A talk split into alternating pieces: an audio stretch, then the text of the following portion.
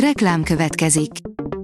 A műsort a Vodafone Podcast Pioneers sokszínű tartalmakat népszerűsítő programja támogatta, ami azért jó, mert ezzel hozzájárulnak ahhoz, hogy a felelős üzleti magatartásról szóló gondolatok, példák minél többekhez eljussanak. Köszönjük! Reklám hangzott el. A hírstart legfontosabb tech hírei következnek. A hírfelolvasó ma is egy női robothang. Ma május 15-e, Zsófia és Szonya névnapja van. Az Index oldalon olvasható, hogy olcsó telefont, drága tabletet és új laptopokat mutatott be a Huawei. Évek után visszatár a gyártó a PC piacára, új tabletekkel és belépő szintű telefonokkal is készülnek. Különleges titkosítási technológiával jött a Galaxia Quantum, írja a GSM Ring. A Samsung és a dél-koreai SK Telekom tegnap bemutatta a legújabb 5G képes mobilt, a Galaxia Quantumot, az eszköz különlegessége, hogy ez az első telefon a piacon, ami kvantum véletlen számgenerátorral van felszerelve. Globális válság és a robotika helyzete, írja a New Technology. Interjú Slavoj Muszilekkel a Universal Robots regionális vezetőjével a globális válság idején a modern technológia világában számos tendenciát látunk arra, hogy a robotok különböző formában megjelennek a munkafolyamatokban, milyen előnyei és veszélyei vannak ennek.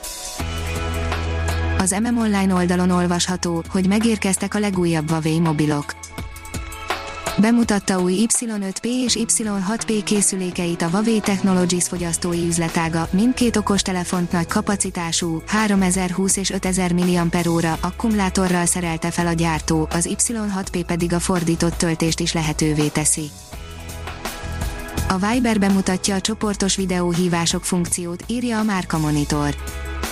A Rakuten Viber hamarosan bemutatja a Group Video Calls funkciót, amely akár 20 fő számára időkorlát nélkül teszi lehetővé az egyidejű videóhívást. A Group Audio Calls funkció sikere inspirálta a Viber, hogy a videós hívásokat is hozzáadja a kínált lehetőségekhez. A Liner szerint repülhetsz egyedül vagy valós időben is a Microsoft Flight Simulatorban aki egy kis kikapcsolódásra vágyik és szeretne szabadon repkedni, az nem sokára megteheti az egyik legjobb szimulátorral. A mínuszos oldalon olvasható, hogy veszteséges a Magyar Telekom az első negyedévben. Az elemzői várakozásoknak megfelelően mérsékelten 0,2%-kal 159,33% milliárd forintra emelkedett a Magyar Telekom ennyerté árbevétele idén az első negyedévben, közölte a vállalat. A Bitport írja, emikkel nyomták le a zenei versenyt. Bár az idei Eurovíziós Dalfesztivált le kellett fújni, nemzetközi zenei versenyt így is tartottak, algoritmusok aktív közreműködésével. Ha még több hírt szeretne hallani, kérjük, látogassa meg a podcast.hírstart.hu oldalunkat, vagy keressen minket a Spotify csatornánkon. Az elhangzott hírek teljes terjedelemben elérhetőek weboldalunkon is. A hangfelolvasás nem jöhetett volna létre a Google Cloud és a Central Media csoport hírstart fejlesztései nélkül.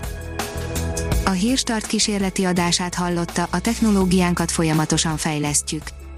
Ha tetszett a hírblokkunk, kérjük, hogy ossza meg ismerőseivel, vagy értékelje közösségi csatornáinkon. Visszajelzése fontos számunkra. Köszönjük, hogy minket hallgatott!